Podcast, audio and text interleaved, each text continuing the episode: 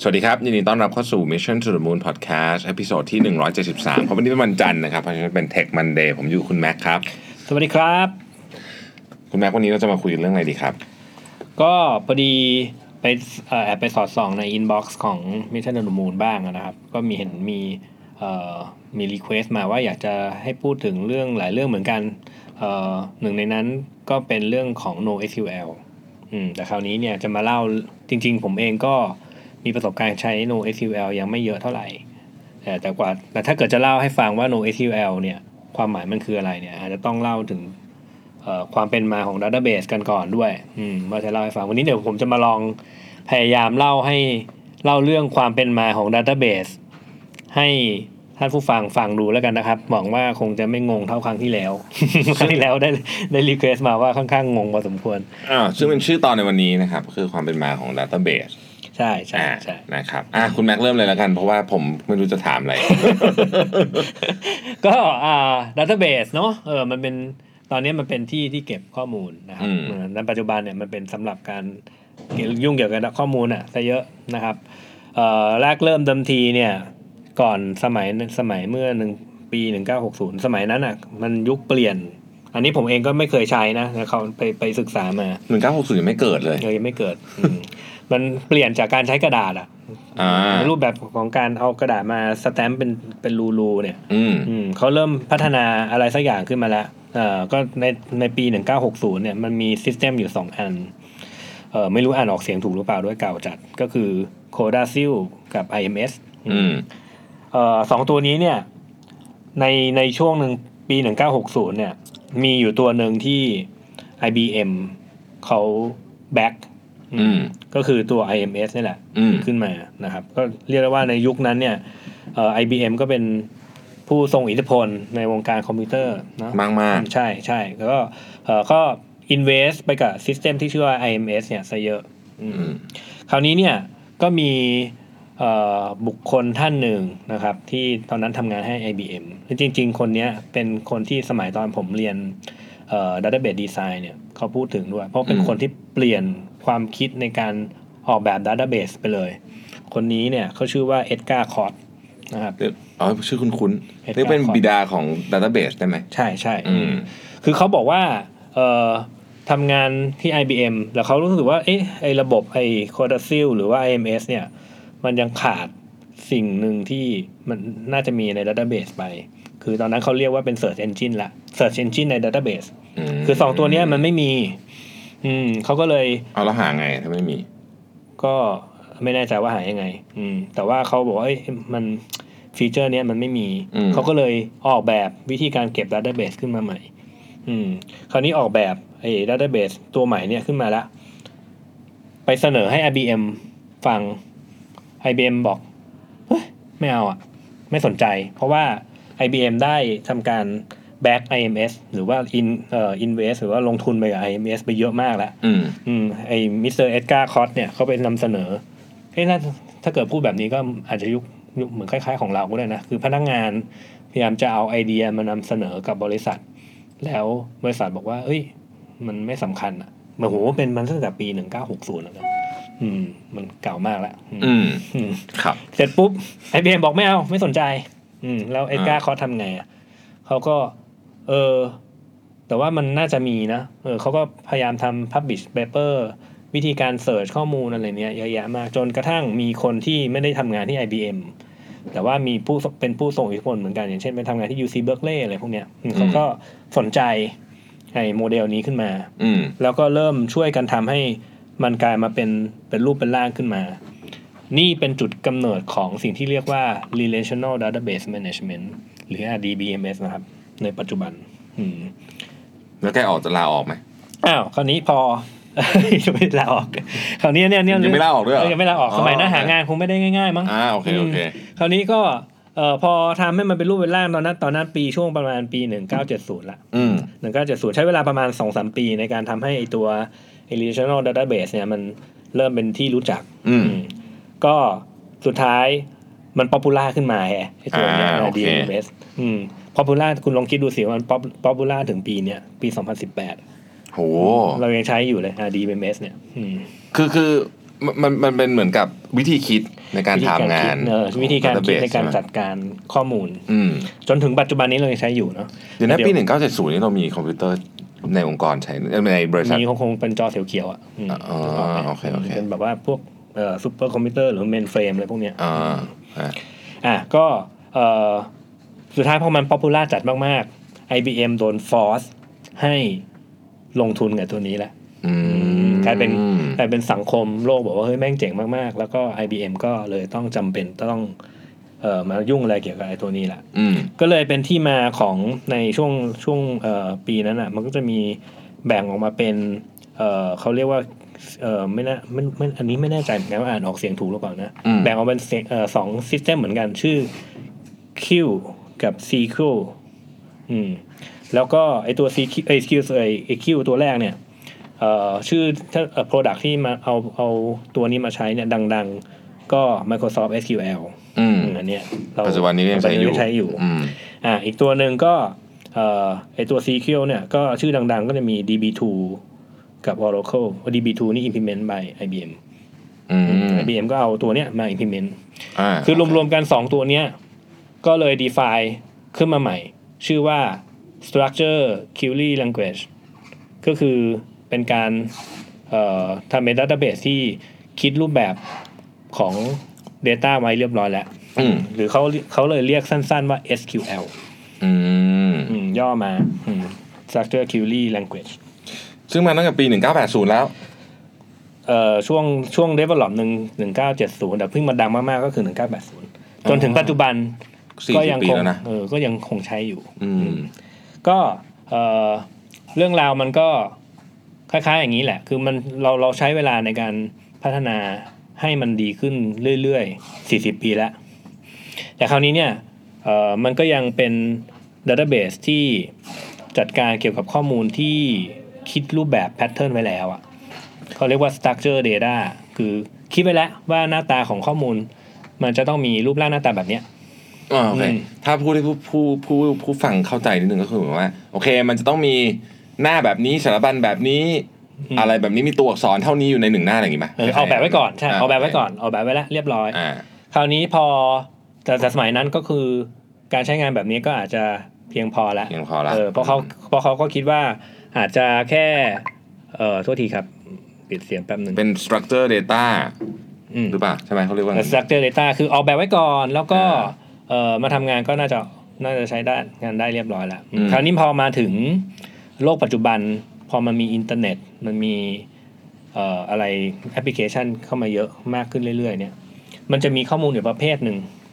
คือเมื่อกี้นี้บอกว่า structure data ใช่ไหม อืม ข้อมูลอยู่ประเภทควรจะชื่อว่าอะไรดี unstructured อ่า data ใช่ เดาไม่ยากเดาไม่ยาก เอออ ม ก็ อ่าข้อมูลประเภทแบบ unstructured data ก็ อืม เช่น รูปภาพเอ่ออา ข้อมูลที่เอ่อเริ่มให้เราเคยพูดถึงเรื่องเอ่อเว็บ 2.0 ใช่ไหมคืออ ม ข้อมูลที่เริ่มให้ user มีเข้ามามีบทบาทอะไรพวกเนี้ยคือเป็นข้อมูลแบบที่คนที่ออกแบบ system ไม่ได้คิดไว้เผื่อไว้ก่อน ว่าจะต้องมีข้อมูลแบบเนี้ยเกิดขึ้น อืม อืมถ้าเกิดว่ามองให้มันดูเป็นดีเทลนิดนึงก็เช่นเอ่อค่าเขาเรียกว่า properties การจัดเก็บค่าต่างๆของ user เนาะที่เขาไม่รู้ว่าจริงๆ แล้ว user อยากจะเก็บค่าอะไรบ้างอยู่ในอยู่ใน database นั้นน่ะ อืม อืมก็เลยเป็นที่แหล่งกำเนิดของพอมันมีพอมีความต้องการแบบเนี้ยเขาก็เลยมีคนออกแบบ database อีกตัวหนึ่งอีก pattern หนึ่งขึ้นมา ชื่อว่า NoSQL อ่า โอเค NoSQL เนี่ยเอ่อผมเองก็เพิ่งไปทำการบ้านมาเนาะตอนแรกก็เข้าใจว่า NoSQL คือไม่มี SQL อืม NO No No ไม่ใช่ SQL ละอืมมันไม่ใช่เอ่อ NoSQL จริงๆ ย่อมาจาก not only SQL อ่าโอ้ฉลาดชื่อเก๋ ชื่อเก๋ แต่มันแต่มันสื่อความหมายแบบว่าเอ่อผิดไปนิดนึง อืมอื อื ม ม not only SQL หมายความว่ามัน handle ได้ทั้ง structure และ unstructured data อ่าโอเค ใน No No SQL นะครับ ตัวที่เอ่อทำให้ผมรู้จักกับ No SQL database ตัวนั้นก็ดังๆก็ชื่อ No เอ่อ MongoDB อืมก็เป็นตัวหนึ่งที่ผมได้เริ่มลองได้เริ่มลองจับ ทำไมชื่อเหมือนฟอนต์นะ เอ๊ะมันมีฟอนต์ที่ชื่อ Mongo ด้วยเหรอ มันมีฟอนต์ที่ชื่ออะไรดีบีเต็มไปหมดเลยอะ อ๋อเหรอเหรอ เออ โอเค คราวนี้เนี่ยเอ่อรูปแบบของการจัดเก็บของเอ่อไอตัว NoSQL เนี่ยเนื่องจากว่ามันเป็น database ที่พัฒนามาในในยุคหลังๆอ่ะ อืม เออมันก็เลยสร้างถูกพัฒนามากับความต้องการในยุคหลังๆด้วยเหมือนกัน อืม คือพอเราพอเราใช้งานข้อมูลมากๆเข้าเนี่ย หลังๆ เริ่มมีความต้องการเกี่ยวกับการจัดการข้อมูลขนาดใหญ่ อืมไอตัวพอไอไอตัว RD BMS เนี่ยพอมันมีขนาดใหญ่มากๆ ขนาดใหญ่มากๆนี่เราพูดกันมากกว่าล้านเลคคอร์ดนะ อืม เออหลายหลายๆล้านอ่ะแล้วก็พอพอขนาดมันใหญ่มากๆเข้าเนี่ยเอ่อตัวขนาดของดัตเตอร์เบสมันเริ่มแฮนเดิลยากละ อืม คราวนี้มันก็พัฒนามา 40 กว่าปีอ่ะมันก็พัฒนารูปแบบในการแฮนเดิลพวกนั้นมา เช่น การทำให้มันเป็นเขาเรียกว่าเป็นชาร์ i ดิ้งคือมีตัวหนึ่งทั้งรีดทั้งไลท์อีกตัวหนึ่งรีดอย่างเดียวอะไรเงี้ย อืม ก็เป็นเทคนิคของไอตัวไอ RDBMS ที่พัฒนาขึ้นมา คราวนี้พอ NoSQL มันพัฒนาขึ้นมาทีหลังเนี่ย มันเลยออกแบบมาด้วยฟีเจอร์ไอพวกเราไอไอ้เขาเรียกว่า distributed database system ในตัวมันเองเลย อืม อืมคือมีเอ่อการทำงานของ database หลายๆหลาย ๆ ตัวประกอบกันเข้าทำงานเหมือนกันทำงานเป็นหนึ่งให้เอง อืม อืมมีมีหลาย ๆ เซิร์ฟเวอร์อยู่ในนั้น อืมพอมันออกแบบมาด้วยความต้องการแบบนี้มามามาตั้งแต่ต้นเนี่ย มันก็เลยทำให้แก้ไขปัญหาหลาย ๆ อย่างของตัว RDMS ไปได้ เช่นของการเอ่อ scalability คือเอ่อถ้าเกิดมีข้อมูลมาก ๆ จะทำยังไงอะไรเงี้ยแต่มันก็ต้องแลกมากับการความคิดใหม่ ๆเอ่อเพราะว่าถ้าเกิดคนที่เคยชินกับการออกแบบแบบ RDBMS มาเนี่ย relational database เนี่ย จะออกแบบแบบ NoSQL อาจจะต้องปรับตัวนิดหนึ่ง อืม อืม ที่ดังๆในไทยที่แน่ๆ ตอนนั้นเป็นข่าวคึกโครมมาก พันทิปใช้ NoSQL นะจ๊ะ อืม อืม เป็นช่วงหนึ่งที่เขากำลังปรับยุคใหม่ขึ้นมา แล้วช่วงที่เขาบอกว่า เอะเอ่อช่วงระยะเวลาช่วงตั้งแต่นี้โมงถึงกี่โมงเนี่ยเอ่อยูเซอร์ไม่สามารถใช้ได้นะพันทิปจำได้ไหมมีอยู่ช่ว อ่าง หนึ่ง จำได้ อืม จำได้ นั่นนะเขาปรับสต r u เจอร์มาเป็นเอ่อ NoSQL อ๋ออ อืม แต่ว่าปัจจุบันนี้ก็คืออันนี้เป็นอันที่นิยมที่สุด ไม่ ตอนนี้ผมเองก็ยังคงใช้ RDBMS อยู่ อ๋อ คือมันมีความ มันมีข้อดีข้อเสียของสองตัวเนี้ยแตกต่างกัน อืม อืม ก็คือ RDBMS เนี่ย ถ้าเกิดว่าคิดในฐานะเป็นเอนจิเนียร์มันออกแบบง่าย คือเราคิดมาเรียบร้อยแล้วว่าเอ่อข้อมูลมันควรจะมีหน้าตาเป็นยังไง อืม ในขณะที่ NoSQL เนี่ย เวลาถ้าเกิดว่าคุณไปคิดออกแบบ Data แบบที่เป็น NoSQL คุณก็ต้องมีความคิดอีกแบบหนึ่ง อืม มันเป็นคนละพาราดามพาราดามแปลว่าอะไรนะ กรอบความคิดใช่ไหม เออ เออกรอบความคิดอ่ะ อืม คือถ้าเกิดว่าอยากจะออกแบบแอปพลิเคชันที่ใช้ NoSQL ก็ต้องออกแบบด้วยความคิดแบบหนึ่ง โอเค อืม เข้าใจละ ครับ พอนึกออกละพอนึกออกละ คือมันจะมีมันจะมี approach ในการทำงานที่แตกต่างกันตั้งแต่เริ่มต้นเลย อ่าใช่ใช่ถูกอืมก็แต่ว่าข้อไอข้อข้อมูลที่มันเป็นของไอโนโน SQL อ่ะที่เหมาะเหมาะสมก็คือ ข้อมูลที่มีลักษณะโครงสร้างคล้ายๆกัน ไม่เปลี่ยนแปลงกันมากนะ อืม อย่างเช่นถ้าเกิดเป็นของพันยกตัวอย่างพันทิปก็โพสของพันทิปเอ่อข้อมูลมันจะคล้ายๆ แบบเดิมนั่นแหละ คือไม่ไม่แตกต่างจากเดิมมากเท่าไหร่ อืม อืมก็เลยแล้วเขาเขาเป็นเน้นการที่ทางการทำเอาข้อดีของการไอการทำ scalability มาใช้ก็คือการจัดเก็บข้อมูลปริมาณมากๆ request ที่วิ่งเข้ามาหาเว็บไซต์พันทิปวันหนึ่งปริมาณมหาศาล ก็ต้อง อืม มีการจัดการที่เหมาะสมด้วยเหมือนกัน อืม อ่ะ RDBMS แล้วก็ NoSQL แล้วเนาะ ครับ นี่เราพาเรามาถึงยุคปัจจุบันละ ยุคยุคปัจจุบันละ โอเค คราวนี้ยุคอนาคตบ้าง อ่า เป็นยังไง เราเรามองอนาคตไป คราวนี้เนี่ยเล่าให้ฟังเมื่อกี้นี้ก็เอ่อพอมันมีความต้องการใช่ไหมมันก็เลยมีการพัฒนาของอะไรขึ้นมา อืม อมตอนนี้มันมีเริ่มมีความต้องการเรื่อง Data เยอะขึ้นเรื่อยๆ ก็มีช่วงหนึ่งก็เป็น NoSQL ตอนนี้ตอนนี้มี NoSQL ขึ้นโผล่ขึ้นมา อืม แต่ตอนนี้เทรนด์ในอนาคตคือ AI และ Machine Learning อืม Machine Learning เนี่ยก็จำเป็นต้องการจำเป็นที่จะต้องได้รับการเอ่อเขาเรียกเป็นการเอ่อ process หรือย่อยข้อมูลแบบ real time เป็นจำนวนมากๆอืมคราวนี้ความต้องการแบบเนี้ยมันเริ่มมีสูงมากขึ้นเรื่อยๆอืมก็เลยมีการออกแบบ database ที่อาจจะใช้คอนเซปต์ทั้ง RDBMS และ NoSQL ควบคู่กัน แต่ว่าออกแบบให้มันอยู่ใน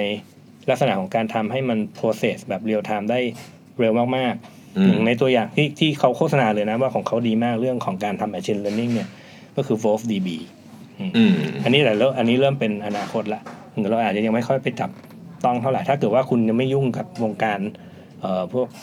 ที่ยุ่งกับ Data พวกนี้เยอะๆ คุณก็อาจจะยังไม่ได้มีโอกาสได้ลอง ดาต้าเบสพวกนี้ คือของพวกนี้มันอยู่ข้างหลังเรามองไม่เห็น อ่าใช่เรามองไม่เห็น ทีนี้ถ้าเกิดเท่าได้ฟังจากคุณแม็กซ์ซึ่งผมก็เป็นคนที่ไม่รู้เรื่องอะไรเลยเนี่ยนะ ซึ่งน่าเชื่อว่ามีผู้ฟังหลายท่านเนี่ยเอ่อน่าจะเป็นคล้ายกัน อืม เราเราพูดเชื่อมโยงกับเทคโนโลยีด้านอื่นนิดนึงดีกว่า อืม พูดถึงเทียบกับเทคโนโลยีด้านอื่นที่เราเห็นว่าโอ้โหมันเปลี่ยนแบบในสปีดที่เร็วมากเนี่ยดัตเตอร์เบสเนี่ยเป็นของที่ค่อนข้างเปลี่ยนช้าไหม เปลี่ยนช้าไหมนะเออไม่ช้านะเออมันเปลี่ยนของมันเรื่อยๆอะแต่ว่ามันมันเบื้องเนื่องจากว่ามันอยู่ข้างหลังไง อืม คนก็เลยมองไม่ค่อยเห็นเท่าไหร่ เหมือนเหมือนก็ยกตัวอย่างสมมุติว่าหนึ่งในเทคโนโลยีที่เปลี่ยนเปลี่ยนไม่ได้เร็วมากครับใช้คำนี้นะครับในช่วง 20-30 ปีที่ผ่านมาเนี้คือแบตเตอรี่ อืม อืมแบตเตอรี่เนี่ยเป็นปัจจุบันนี้แบตเตอรี่เป็นเรียกว่าเป็นในคอมพิวเตอร์เครื่องหนึงมีมีน้ำหนักแบตเตอรี่อยู่ประมาณแปดเก้าสิบเปอร์เซ็นต์อะไรเงี้ยใช่ไหม อ๋อใช่ คือมันกินที่เยอะมากอ่ะเพ เพราะ ราะว่าเรายังทำให้มันเล็กลงไปกว่านี้มาก ๆ ไม่ได้โดยที่ราคามันได้พุ่งปีดขึ้นไป แต่ อืม ว่ามันเพิ่งมาเปลี่ยนในช่วงหลังๆเนี่ยเพราะว่ามันมีความนิยมที่จะเอามาใช้ในรถยนต์มากขึ้น เออตอนสมัยผมเรียนเอ่อปอโทเอ๊ะเราเอ้ยเราเรียนมื่อ เรายังใกล้ๆกันแหละ เออ ใกล้ๆ สิบ สิ สิ บบ กว่าปี ปี ละ แล้ว อืม เออสมัยนั้นอ่ะเอ่อตอนไปเรียนเอ่อเทคโนโลยีเนี้ยไอการเปลี่ยนไฟฟ้าไอยเปลี่ยนแสงให้กลายเป็นไฟฟ้าเนี่ยเขายังบอกว่ามันไม่คุ้มทุนอยู่เลย อืมคือทำไปเพื่อประประเหตุผลอื่นที่ไม่ใช่เรื่ ไปถึง ขอ โซล่าร์ใช่ไหม โซลาร์เซลล์ อ่าแต่ปัจจุบันนี้ก็ ปัจจุบันนี้น่าจะคุ้มทุนแล้วแหละ คุ้มทุนแล้ว อืม อืม เพราะว่าเราเราก็เริ่มเห็นหลายประเทศลงทุน คือโรงไฟฟ้าที่มันจากถ่านหินอะไรเงี้ยหลายประเทศเขาไม่ไม่สร้างใหม่แล้วอะบางบางหลายประเทศบางที่ก็เริ่มปิดแล้วด้วยอืม อ๋อ คือสร้างใหม่เนี่ยมันแพงกว่าสร้างจากไอ อย่างอื่น โซล่าแน่ๆวันก่อนก่อนผมอ่านข่าวใน Wall Street Journal เขาบอกว่า ถ้าเกิดเป็นสร้างใหม่เนี่ยร้อยทั้งร้อยเนี่ยเขาเกือบร้อยทั้งร้อยสร้างในนอกจากในประเทศที่แบบ มีปัญหาเรื่อง political ใช้คำนี้เลยนะ อ๋อเหรอ ถึงจะถึงจะนั่น แต่ว่าถ้าเกิดว่าให้เลือก efficiency เนี่ยยังไงซะไอไอโซลาร์มันถูกกว่าอยู่แล้วในในวันนี้นะ อืม แต่ว่ามันก็เป็นเพราะว่าราคาของแบตเตอรี่เนี่ยมันถูกลงไปด้วย ใช่อืม แต่ในอนาคตมันน่าจะไปอีกแล้วเทคโนโลยีตรงนี้น่าจะกระโดดเร็ว อืม นะอีกเพราะว่าถ้าเกิดว่ามันมันเล็กอะจริง ๆ เครื่องคอมพิวเตอร์แล็ปท็อปที่เราใช้หรือแม้แต่มือถือเอง อาจจะเล็กลง เล็กลงหรือบางลง เออ หรืออาจจะไม่มีแล็ปท็อปแล้วก็ได้เนาะในอนาคตเป็นไปได้ ถ้าเกิดมัน ะ efficient มากๆ ก็อาจจะแบนบานเท่าแผ่นกระดาษแต่ว่าทำงานได้อะไรเงี้ย อืม อืม ใช่ไหม มันเล็กมาก ก็เป็นก็เป็นตัวอย่างหนึ่งนะของเทคโนโลยีที่คือแบตเตอรี่ไม่ค่อยมีคนพูดถึง ๆอืม เวลาเราพูดถึงเราจะพูดถึง CPU มีอะไรพวกเนี้ย ใช่ แต่ว่าแบตเตอรี่จริงๆ ปัจจุบัน จ นี้ ริงๆแบ ก็ ตเตอรี่ถ้าให้เห็นบอกว่าเป็นบริษัทดัง ๆ เลยก็เทสลาไง เทสลาใช่ เออที่เน้นเรื่องแบตเตอรี่เหลือเกินเงี้ยเออ เน้น ก็เลย แบต ก เตอรี่ ลายมาเป็นบริษัทที่ดังขึ้นมาเนาะ อืม อ่ะกลับมากลับมาเรื่อง database แป๊บหนึ่งเออ ครับ เดี๋ยวจะไปไกลซะเยอะอันนี้ database แบบ NoSQL พอดีเพิ่งนึกขึ้นได้ว่าประโยชน์ของมันจริง ๆ แล้วอ่ะเออมันเริ่มจะมีบทบาทกับพวก IoT ซะเยอะ อืม อืม IoT อ่า ใช่เพราะ IoT ถ้าเกิดว่าคุณรวมรวม IoT หลาย ๆ ตัวเข้าขึ้นมาเนี่ยแพทเทิร์นของการเก็บข้อมูลมันมันไม่รู้ไงว่า คือมันไม่ได้ออกแบบมาก่อนอืมมันก็เลยพอยุคสมัยเนี้ยตอนนี้มันเริ่มมี device แบบนี้เกิดขึ้นเยอะ อยากจะส่งข้อมูลอะไรสักอย่างมาเก็บก็ต้องใช้ database ลักษณะแบบที่ มันเขาเรียกว่าเป็น unstructured data แบบนี้แหละเข้ามาช่วย อืม ก็เป็นจุดหนึ่งที่ทำให้ไอตัว database แบบเนี้ยเกิดขึ้นมาแล้วก็ popular ขึ้นมาในยุคเนี้ยอืม ยกตัวอย่างเช่นอ่าเอาเมื่อเช้ามีคนเขียนนี้ถึงคุณแม็กซ์คุณแม็กซ์ไม่ได้อ่านมั้งมันมีเมื่อเช้าเราเราทำเครื่องดูดฝุ่นโรบอทไปฮะ เออ เออ ใช่ ใช่ ใช่ ปะแล้วก็เออมีคนบอกว่าเฮ้ยไอเครื่องดูดฝุ่นเนี่ยมันมีไรด้าเซนเซอร์เหมือนกับรถขับเองเลยเหรอใช่ไหม เออ มันมีไรด้าเซนเซอร์ มันมีใช่ มันมีเซนเซอร์ดีเทคว่าข้างหน้ามันมีอะไรบ้างอ่ะม คือมันเหมือนอารมณ์คล้ายๆไรด้าเซนเซอร์อะใช่ป่ะ คล้ยๆ แล้วก็แมปไปด้วยใช่ไหม เออเออ คือผมเล่าให้ทุกท่านฟังนิดนึงไรด้าเซนเซอร์เนี่ยเป็นอุปกรณ์ที่สำคัญมากที่สุดในรถยนต์ขับเองนะเรียกว่าจะเรียกอย่างนี้ก็ได้เนาะเป็นหนึ่งในอุปกรณ์ที่สำคัญที่สุดแล้วกันเพราะว่ามันเหมือนเป็นคล้ายๆกับตาของรถอะ อืม นะซึ่งเอ่อเมื่อย้อนหลังไปสักห้าปีเนี่ยราคามันอาจจะตัวละแบบสามแสนสี่แสนเหรียญนะ อืม ปัจจุบันนี้อยู่หลักพันละ โอ้ เออแล้วมันจะลงไปหลักร้อยละ โอ้มันเปลี่ยนไปไวเหมือน มันลงเร็วมากไอ้เนี่ย มั มัน นถึงเขาเขาถึงบอกว่าไอ้รถยนต์ขับเองเนี่ยมันไม่มันไม่ได้จริง ๆ จะบอกว่ามันมีการเทสที่ค่อนข้างจะ solid มากแล้วนะในอเมริกาแต่ว่า อืม คืออันเนี้ยมันเกี่ยวข้องกับความการเปลี่ยนแปลงพฤติกรรมของลูกค้าแล้วล่ะ สมักยฎหมายด้วย สมอูเล่าให้ฟังพูดเรื่องพูดถึงเรื่องรถยนต์ขับเองโอ้ยจริงๆเล่าได้ยาวเลย อืม สมัยตอนทำงานที่แรกอะก็ก็พยายามอยู่ไปไปทำงานในบริษัทญี่ปุ่นนะแล้วก็เขามีวิชั่นว่าเขาอยากจะผลิตรถยนต์ขับเองตั้งแต่เมื่อ 13 ปีก่อนอ่ะ อืม อืมตอนนั้นน่ะเทคนิคที่เราทำนะ ก็คือเขาเอาวิดีโอเขามีกล้องวิดีโอที่มีห้าเลน อืมจริงๆก็คือกล้อง 360 360 องศาในปัจจุบันนี่แหละ อืม แต่ตอนนั้นมันยังไม่มีเทคโนโลยีตัวเนี้ยเขาเอากล้องกล้องธรรมดาให้แล้วห้าตัวมาต่อกันแล้วก็ถ่ายวิดีโอ พอถ่ายวิดีโอเสร็จปุ๊บก็จะทำให้ได้เป็นภาพภาพเหมือนภาพพานาโรมิกอืมภาพที่ทำให้การมันพอพอมาใช้จริงมันจะเป็นทรงกลม อืม อืมเป็นวิดีโอทรงกลมนะ แล้วก็เอาทำ image processing เนี่ยแหละทำสร้างเอ่อแบบจำลองสามมิติขึ้นมาอืมแล้วเขาก็กะว่าจะเอาโมเดลเนี่ยมาใช้ในรถยนต์ อืม เออ แต่ว่ามันอาจจะยังล้ำไปมั้งก็เลยยังไม่ไม่เกิดขึ้นมา เมื่อวานผมอ่านจริงๆ ผมเคยเขียนอาร์ติเคิลเรื่องรถยนต์ขับเองตอนที่ไปฟังไอ้เว็บสมิตปีที่แล้วนะ อืม ไอซีโอของเวโมเวโมนี่น่าจะเป็นคือเวโมนี่เป็นบริษัทลูกของ Google อืม แล้วนะปัจจุบันนี้น่าจะเป็นผู้นำเลยแหละ ในตลาดนี้คือมันก็มีอยู่ประมาณ4ี่ห้าอันมีมีมีเวโมมีเทสลาก็ทำอูเบอร์ก็ทำแล้วมียี่ห้อหนึ่งจำไม่ได้ชื่ออะไร แต่ว่าเวโมเนี่ยเป็นผู้นำนะเขาบอกว่าเอ่อสิ่งที่มีนักวิจารณ์เขียนถึงนะ บอกว่าตอนนี้บริษัทรถยนต์พวก Honda Toyota BM Benz อะไรพวกเนี้ย อืม จะเห็นว่ามีข่าวพวกนี้ออกมาเยอะมากเพราะว่าอะไรรู้ไหมหมายถึงว่ามีข่าวเรื่องที่กำลังจะอินเวสเรื่องพวกนี้เยอะมากพยายามจะซื้อบริษัทนู้นบริษัทนี้เพราะว่าลองไปทำเองไว้ยตังค์เยอะมากถูกไหมพวกเนี้ยแต่ปรากฏว่าทำไม่ได้ เพราะคือคือทำได้ไม่ดีเหตุผลเพราะว่าเอ่อบริษัทเบนซ์บีเอ็มหรืออะไรก็แล้วแต่บริษัทรถยนต์เนี่ยนะ อืม เป็น manufacturing base นะ เออ คือปั๊มรถยนต์ออกมาเยอะๆอะเก่ง อืม แต่ว่าอันนี้มันไม่ใช่ อันนี้มันเป็นวิธีคิดอีกแบบหนึงเหมือนที่เราบอกมัน new paradigm อ่า นะ ใช่ใช่ อันนี้มันเป็นโครงสร้างของเมืองด้วยเป็นอะไรหลายอย่างมากอะคือมันไม่ใช่แค่การทำให้รถยนต์ขับเองได้ ใช่ ปรากฏว่าพวกนี้เนี่ยเขาบอกว่ากลัวฮะกลัวจะเกิดเหตุการณ์เหมือนตอนสมาร์ทโฟน อืมมาดิสลอฟตัวเองหายไปเนาะ คืออ อะไรใช่ปะ คนอื่นมาแล้วก็ไวป์ออกไปทั้งธุรกิจหายไปทั้งอินดัสทรีเลยว่างั้นเถอะ เออเออ ตอนนั้นมีเรามีจำได้เรามีโนเกียอิริกสัน อืม มอเตอร์โรล่ามีใครอีกอะ อันนี้พูดยุคถึงยุคที่มันเป็นกระบอกกระบอก อ่ะ น้ำเลยปะ ใช่ก่อนที่มันจะสมาร์ทโฟนจะมา อืมอืม แล้วพวกเนี้ยไปหมดเลยนะรวดเดียวแบบฟึบเดียวหายหมด หายหมด ทั้งอินดัสทรี ตอนนี้ เลย ตอนกนี้ลับมา สมัยหนึ่งเรามีมือถือโนเกียนี่เราภูมิใจมากเลยโอ้โหหล่อ ใช่ ตอนนี้ไม่มีละ ไม่มีแล้วคืออันเนี้ยภาครถยนต์เขาก็กลัว อืม เหมือนกันว่าจะเกิดขึ้น อืมใช่ กับกับ กับ พวกเขา industry เขาเนอะ กับอินดัสทรีเขาตอนนี้เขาเลยร่วมมือกัน เพราะว่า พยาก ยา ลาย ม เป็น อิน ว่า เวสด้วยตัวเอง กลายเป็นว่าพอมันทำจริงอ่ะมันไม่ง่ายไง อืม แล้วก็เหมือนกับ mindset มันไม่ได้ด้วยผมผมคิดว่ามันอยู่ตรงเนี้ยคือมันเคยคนมันเคยทำแบบแมสต์นักชั่นตลอด ซ้ำๆกั อ่ะ นนะเนาะเออ เอออันนี้ เพราะ ไม่ใช่ เพราะวันนี้มันต้องคิดนอกกรอบ คือไม่ใช่แค่ผลิตรถละ อืม คือคุณต้องใช้ เออเฮ้ยเดี๋ยวเราจะใช้เออเส้นช่วยไหมเส้นถนนช่วยไหมเราจะใช้แถบแม่เหล็กข้างนอกช่วยไหมเราจะทำเลนพิเศษช่วยไหมอะไรเงี้ยมันต้องคิดนอกกรอบไม่ใช่แค่ผลิตรถ ใช่แล้วมันอาจจะต้องไปถึงกันมากจะออกแบบผังเมืองไงด้วยต้องไปคุยกับ อืม ภาครัฐด้วยเนี่ย ใช่ใช่ ซึ่งไอ้อย่างเงี้ยกูเกิลเก่ง เออ ใช่ไหมไอ้อย่างเงี้ย คิดนอกกรอบนะ Google เงใช่ Google ทำได้ อืมนะฮะก็เล่าให้ฟังเป็นสนุกสนุกๆนะ เดี๋ยวเราอาจจะมาหาโอกาสในการคุยกันในอนาคตคุณแม็กฝากแนวคิดสุดท้ายให้ผู้ฟังหน่อยว่าจากการ develop ทั้งหมดของ database ตั้งแต่ปี 1960 เนี่ย อืม มันสอนอะไรเราบ้างห้าหกสิบปีเนี่ย โอ้ คือณตอนนี้ก็พูดตรงๆว่าก็ยังคงยึดติดกับความคิด RD BMS อยู่ อืม เพราะมันเป็นมันมันโดนสอนมาแบบเนี้ย อืม คราวนี้จะเปลี่ยนไปใช้ no SQL ก็เคยพยายามอยู่นะ แต่มันเปลี่ยนความคิดนิดอืมระดับหนึ่ง คือถ้ามันไม่มีความจำเป็นเรื่องที่มันโดดเด่นมาก ๆ เช่นการทำ scalable เอ้ยทำ scalability คือการขยายเอ่อจากการข้อมูลขนาดใหญ่เนี่ยเอ่อรูปแบบเดิม ๆ ก็ยังใช้ได้ดีอยู่อืม คำว่า scalability คือใหญ่กว่าเดิมเร็วๆ ใช่ไหม ใหญ่กว่าเดิมแล้วต้องเร็ว ๆ ด้วย อ่า เหมือนกับเหมือนกับอย่างกรณีเว็บพันทิปเนี่ยอาจจะเป็นตัวอย่างที่ ใช่ ดี ใช่อืมคือถ้ามันยังไม่ถึงจุดนั้นอ่ะ ก็ อืม อาจจะยังไม่ถึงจุดเปลี่ยน คือคราวนี้อะไรที่มันใช้ได้ดีอยู่ ก็อะไรที่เหมาะสมกับเราณตอนณเวลานี้นะ ก็เลือกใช้แบบนั้นไปก่อน อืม จนกว่าถึงเวลาที่มันเรารู้ตัวเองแล้วแหละว่ามันจะถึงเวลาที่จะเปลี่ยน อืม ก็ต้องเปลี่ยน อืม อืม แต่จะสังเกตว่าคนที่อยู่ในอินดัสทรีเนี้ยจะต้องหาความรู้ตลอดเวลาเนาะ ใช่ไม่งั้นเราจะไม่รู้ว่ามันมีอะไรที่ที่มีออปชันอะไรอยู่ในมือเราบ้าง อืม คือเราก็ต้องคอยรู้ว่าเออโอเคถึงจุดนี้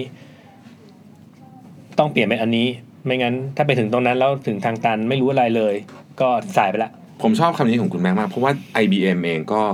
ไม่ยอมเปลี่ยนตอนแรกก็ดื้อ อืมเกือบจะโดนเปลี่ยนมาแล้ว เกือบจะไปแล้ว แต่ยังอยู่นะ IBM เป็นยังเป็นบริษัทที่อึดมากนะพูดถึงนะ เออ ผ่านมาหลา เขา ย เขาเปลี่ยนโมเดลไปหลายอย่าง คืออา ตอนนี้ก็แต่แต่ก่อนเออเขาเคยขายเขาเคยเขาเคยแข่งแกร่งเรื่องฮาร์ดแวร์ด้วย เราเคยใช้แล็ปท็อปไอไอแล็ปท็อป IBM ซึ่งปัจจุบันคือ Lenovo เนี่ยนะ เออ ไอปุ่มแดงเนี่ยนะ ใช่ โอ้โห ใช่ นั่นเป็นแล็ปท็อปที่ทนที่สุดนะ อืมอืม โคตรทนน่ะ คือแบบ ก็คิดว่าเขาเขาคิดตัดสินใจถูกเหมือนกันนะอืม ที่ขายให้ ที่ Lenovo ขาย ไป ที่ขายไปแล้วโฟกัสเรื่องของการทำ business consulting แทน อืม เออ มันก็เลยทำให้มี value ของ คือภาพของ IBM ก็กลายเป็นผู้นำทางด้านความคิดเรื่องของการออกแบบ เอ่อ ซิสเต็มข้างหลัง ต่างๆ ของบิสเนสขึ้นมาอย่างเงี้ อื ย มก็เลิกทำฮาร์ดแวร์ไป เพราะจริงๆ ธุรกิจฮาร์ดแวร์ก็อาจจะไม่ค่อยกำไรป่ะ ถ้าเกิดเทียบกันกับของที่ IBM ทำซึ่งมันมีคนทำไม่เยอะ ใช่คือก็เออถ้าเกิดว่าเป็นแล็ปท็อปธรรมดาเขาอาจจะมองไม่เห็น value มั้ง อืม แต่ถ้าเกิดมาเทียบดูอย่างนี้ของ Apple ดิอืมมันก็ เอ เอ อ อ แต่ Apple เป็น ก็ แล็ปท็อปเป็นแล็ปท็อปที่ดูยังคงมี value อยู่เสมอเนอะถึงแม้จะอ่อนแอนิดหน่อยก็ ออนแอลนะ ในยุคหลังๆ นี้ตั้งแต่สตีฟจ็อบส์ตายไปนะฮะ เออ ก็ถ้าเกิดท่านนายอยากฝากคำถามเนาะอยากจะให้เขียนถึงคุณแม็กซ์เลยหมายถึงว่าไม่ใช่ถึงคุณแม็กซ์เขียนมาหน่อยว่าเทคมันเดย์แล้วกัน อ่า อ่า เราจะได้แยกคำถามกรุ๊ปปิ้งกันออกนะครับ อืม แล้วก็เอ่อคุณแม็กซ์เข้าไปอ่านอยู่คำคำเอ่อในในเพจด้วยนะฮะใครอยากคุยกับคุณแม็กซ์คุยได้เลยนะฮะ ครับ ส่งส่งมาได้เลย อืม นะครับเอ่อไม่มีคนชมเข้ามาเยอะนะบอกว่าเออแบบชอบอะไรอย่างเงี้ยนะ เออเออดีใจเป็นกำลังใจ แสด นะ ว่า เป็น เขาฟังรู้เรื่องนะ เออเป็นกำลังใจมากเลยนะเนี่ย เออนะฮะคุณแม็กซ์ พอครั้งที่แล้วก็พอครั้งที่แล้วก็เริ่มต้นคิดว่า เออเฮ้ยจะเล่ายังไงดีแฮะ ครั้ง ให้ ที่แล้ว คน มีความยากเหมือนกั เอน อ นะ ให้คนที่ไม่รู้เรื่องเลยแล้วเข้าใจอะไรเงี้ยอืม อืม ก็ยากยากยาก ครับ ก็มีเวลา request กัน 1 สัปดาห์นะครับ ส่ง request เข้ามาเลยว่าอยากจะฟังเรื่องอะไรใน Tech Monday ลักษณะของ Tech Monday นี่คือเราจะเราจะลงลึกไปเลยนะ ในเรื่องในเรื่องนั้นๆ เท่าเท่าที่เป็นไปได้นะ ผมคงไม่ลงถึงดีเทลว่า ไอตัวพวกนั้นมันใช้ยังไงนะ เออขอเอาเอาเท่าที่คนฟังรู้เรื่องแล้วกันเนาะ ออเท่าที่ เพราะผมฟังคุณผมก็มึนๆเหมือนกัน มันเป็นเรื่องเล่าแล้วกันเออเรื่องเล่าเรื่องเล่า เรื่องเล่าเรื่องเล่านะครับ โอเค วันนี้ขอบคุณมากคุณแม็ก ครับ นะครับ สวัสดีครับ สวัสดีครับ